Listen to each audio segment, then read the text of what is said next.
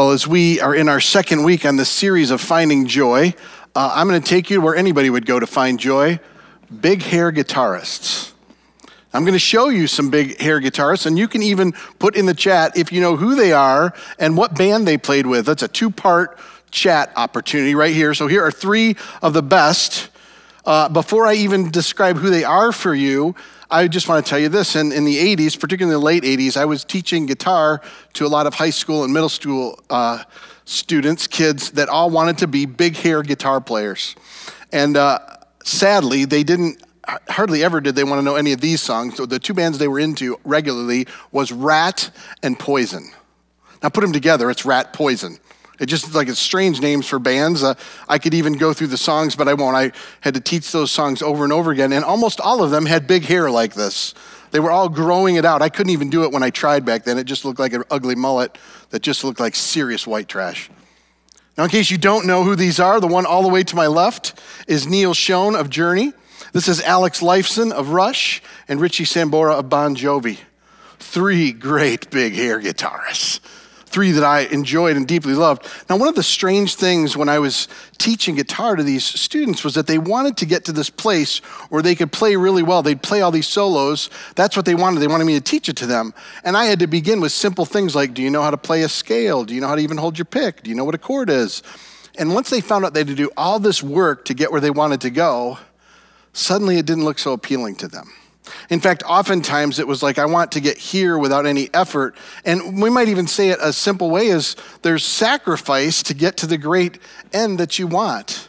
In fact, this isn't true just in learning how to play the guitar. We'd know it from lots of areas. Many of you, uh, you have really emphasized at this phase of life a form of health. You've said, you know what, it's really important that I have health. So, in order to do that, I have to sacrifice eating what I love for eating what's healthy. I have to sacrifice sitting on my couch and using my remote for getting up and working out. I have to sacrifice actually going to bed and getting sleep for staying up. Those are things I sacrifice now for this great experience later.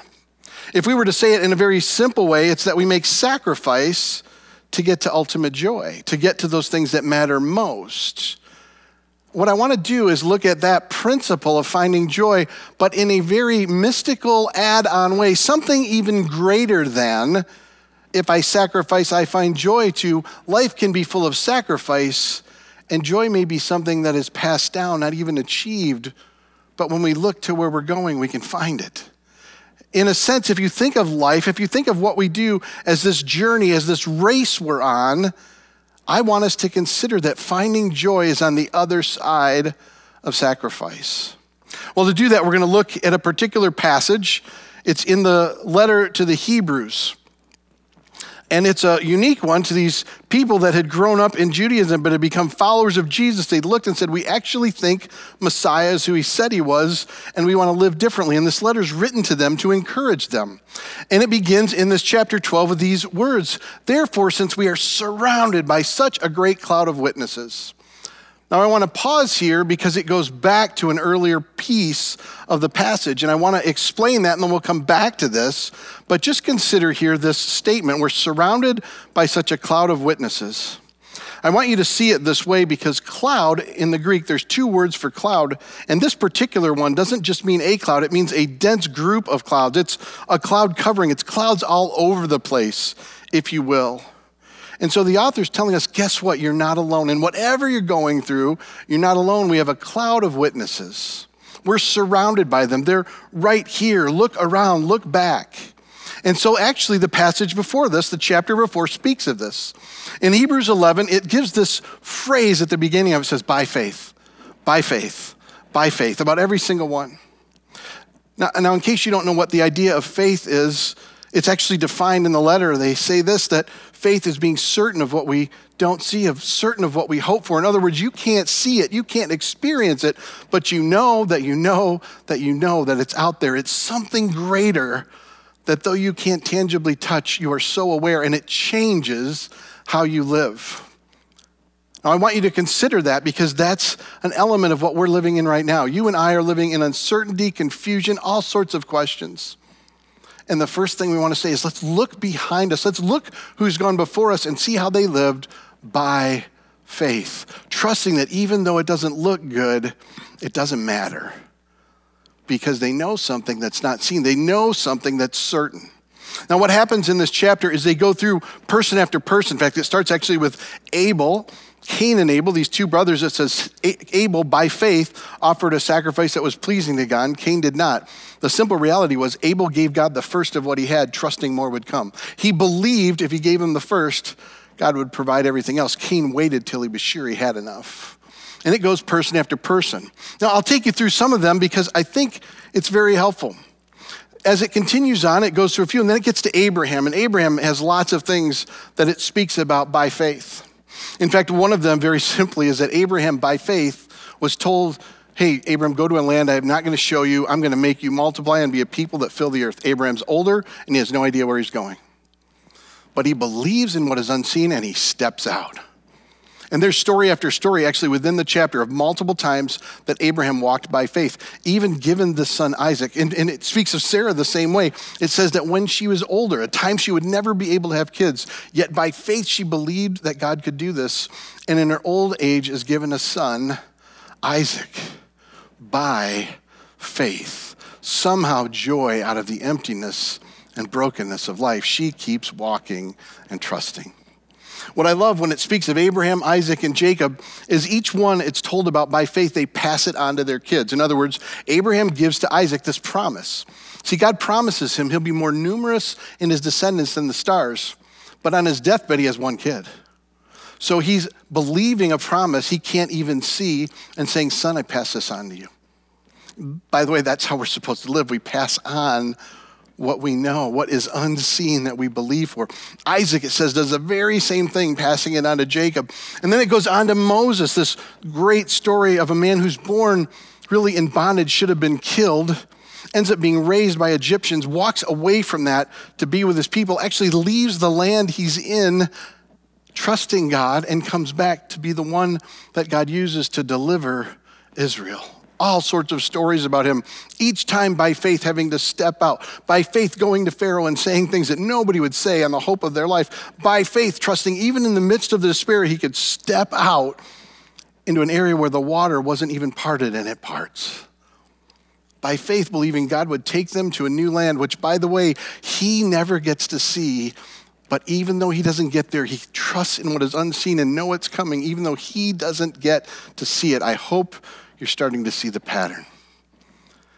They include Rahab in this. Rahab is a prostitute in a city that Israel's going to take out, but she helps hide these spies. And God says, for this, by faith, her trusting that God was moving because she'd been hearing about Israel, they save her and her whole family. God does.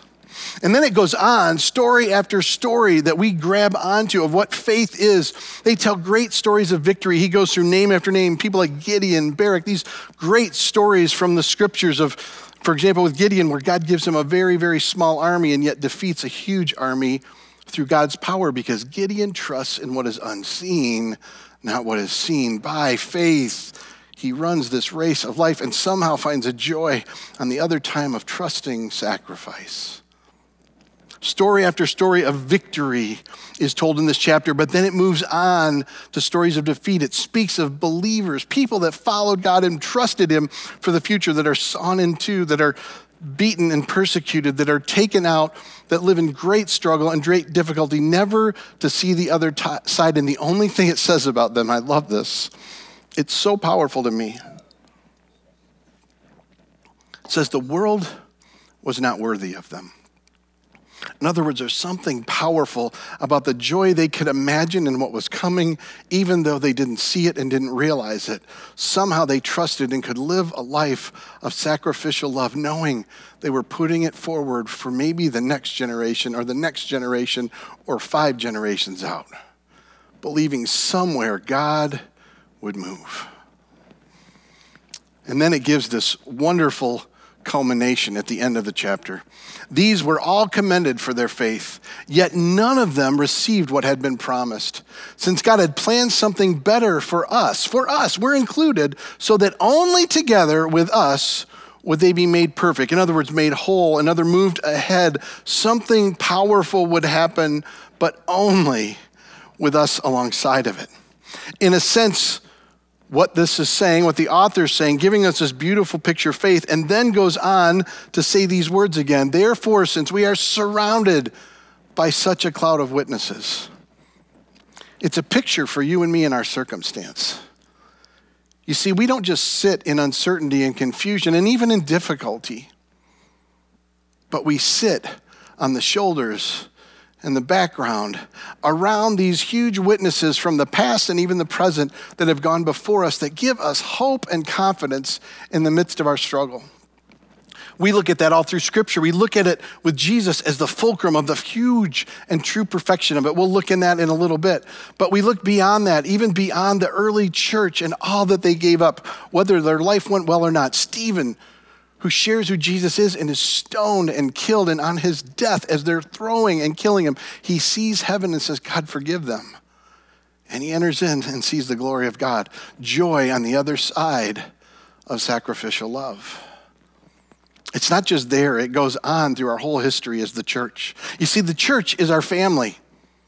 We don't even think about legacy or ways that we enter in together. We tend to think of ourselves as who we are in this generation, and maybe there's a place here or there in our background, but it's so kind of homogenized, so kind of watered down with so many different cultures and ways. We don't know what story is ours, and yet when we follow Jesus, we're part of a great story of a great family.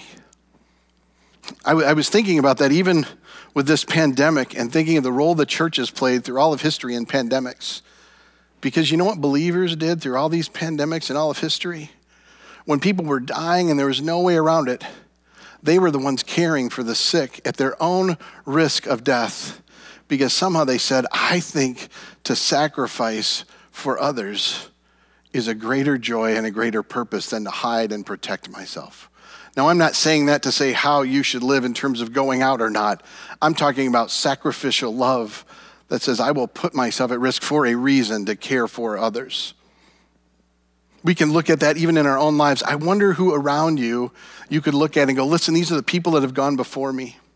I oftentimes, when I talk to people about their life, either growing up in the church or even in their adulthood, we tend to tell the stories of disheartening struggle. We tell the stories of those who've betrayed or hurt or seemed hypocritical, but we miss the great stories of our family that have walked before us in great courage, great sacrificial love, great hope and joy.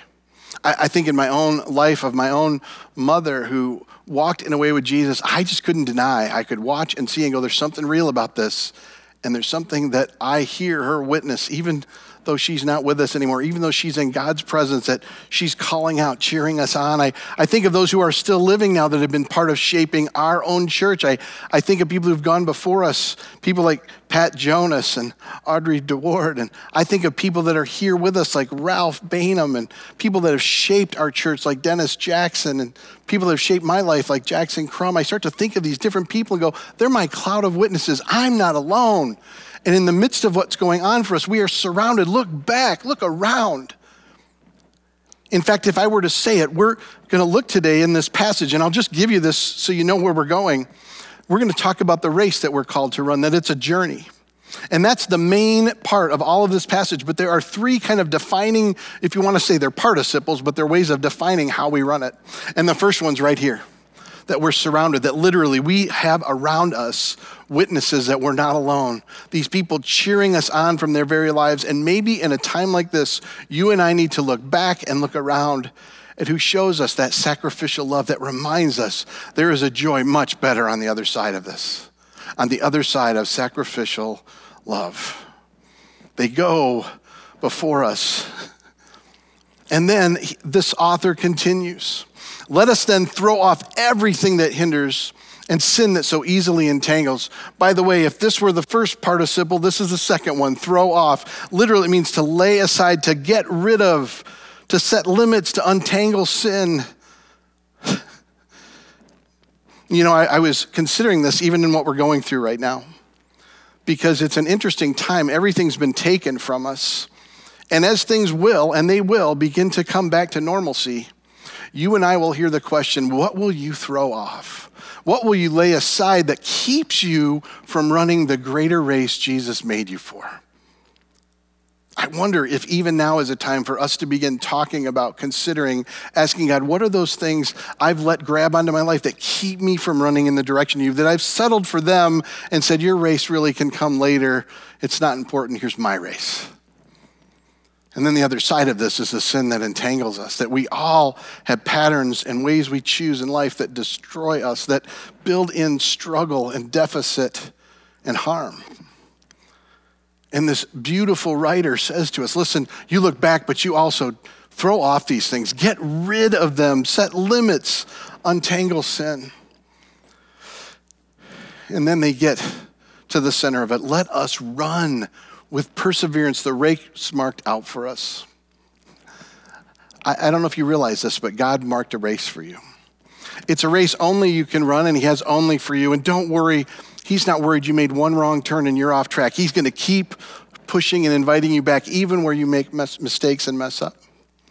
But consider it this way some years ago, uh, I did a, a, 5K with my youngest son, Jonah, and he'd been training for it. And I thought, I don't need to train, I run some. So I decided to run the race. I got into the race, and I began to be frustrated watching people that were older than me, considerably older, running at faster paces. And so what I decided to do is I better keep up. I'm looking bad.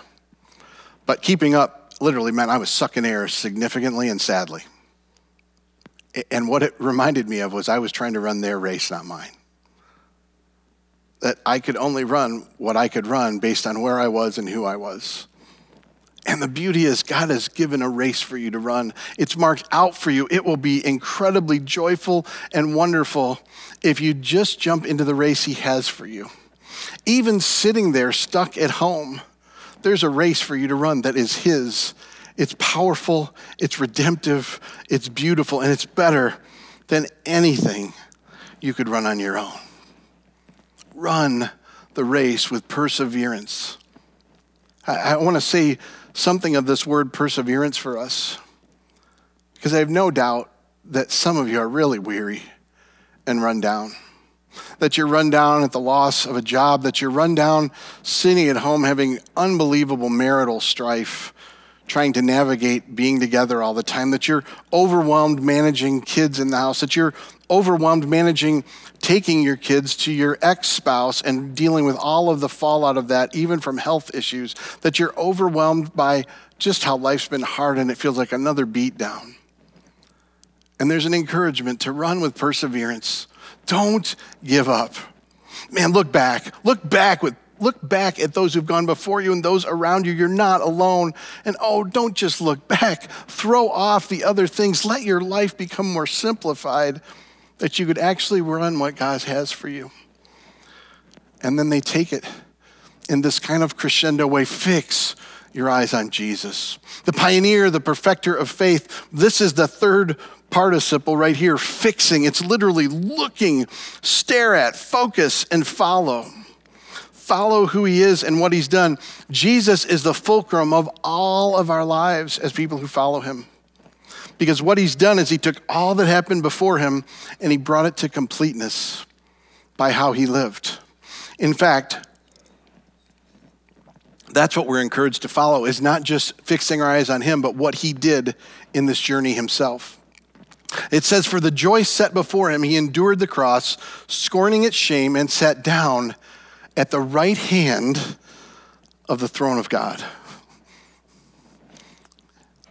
Jesus had great joy in where he was in heaven, but he had a greater joy looking at what could happen if he would live and come to this earth and live on our behalf, die on our behalf, and rise on our behalf. It's fascinating the way Jesus is described through several of the gospel accounts. One says that God so loved the world that he gave his only son. The idea that he said, the Father to the Son, go and do this, and the Son said, You bet I will.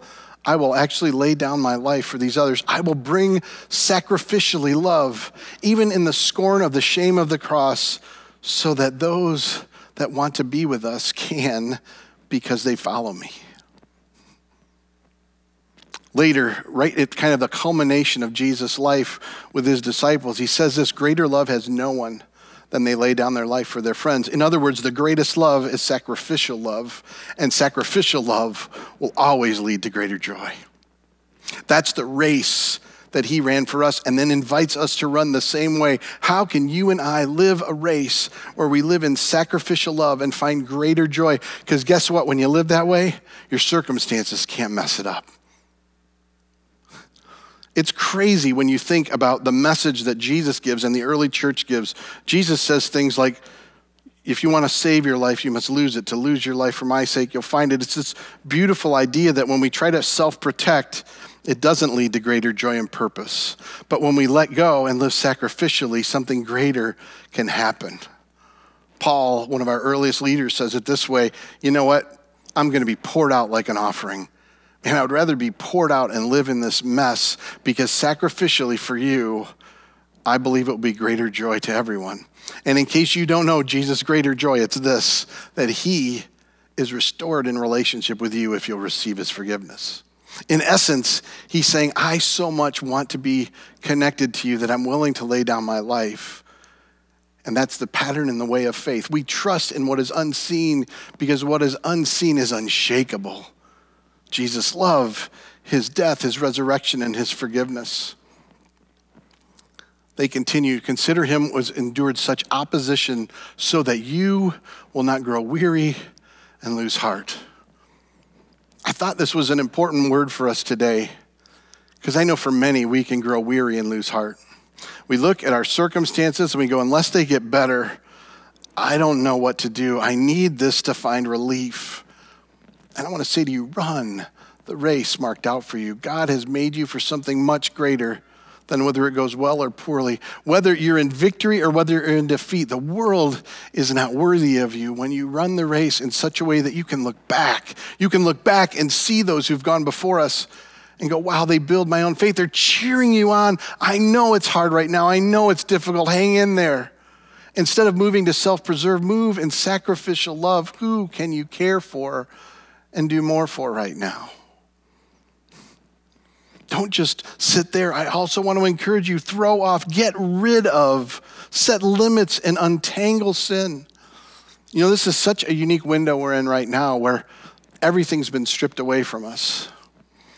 And you'll have a chance before it starts piling back on to go, what are the things I need to throw off right now? Because I've kind of sacrificed the race that God has me for, a race of self preservation, a race of self comfort, a race of moving myself and my circumstances better, when the race Jesus calls us to is one of great love that lays down our very situations for others because there's a greater joy beyond it. You know, in a sense, the Christian life really is saying we give up now for what we gain later. And what we gain later are others. It's building a bigger family. It's loving more people into the very kingdom. It's helping others discover the sacrificial life and way of Jesus that we follow in the very way he lived. In a sense, the key to the race is sacrificial love, and it leads to greater joy.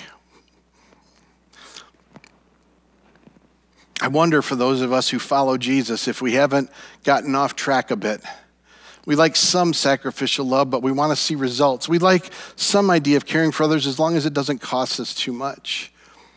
And yet, Jesus invites us fix your eyes on me. Follow the very way I live, who for the joy set before him endured the cross, even scorning its shame, knowing the shame of it isn't wonderful, but the result is unbelievable. That Jesus would give up his life so you and I can enter into his family the joy that's greater for him is knowing us and us knowing him.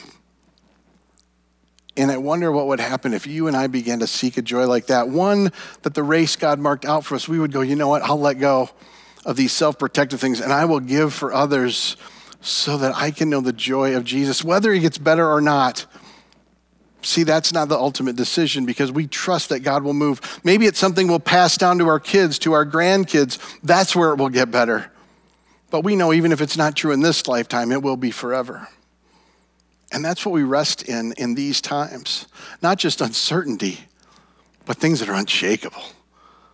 See, our circumstances can't shake loose the joy that we'll ultimately have, and the joy we can even have in sacrificial, selfless love.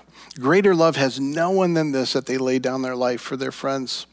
and you look at the witnesses around you, you throw off the other things that are weighing you down and the sin that messes you up, that you hide from it, that you shamefully live in. And then you fix your eyes on Jesus. I, I want to pray for us who follow Jesus in a minute, but I don't want to miss a chance. If you're with us today and you're going, man, I'm worn out and beaten down, I can't keep running this race on my own the way I'm doing, and there's a mess around me. And rather than even hearing the invitation to run a race, I want you to hear the invitation of a race that's been run for you. Because Jesus ran what he ran in the way he ran because greater love has no one than to lay down his life for his friends. And one of the friends he laid his life down for is you. And maybe for you today, it's just responding to that.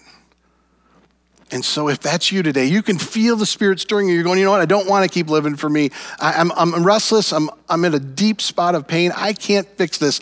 I don't know how to get out of it. I just want you to pray this with me Lord Jesus, thank you Thank you for running a race that you died on a cross for my sin. Thank you for your forgiveness. I receive it.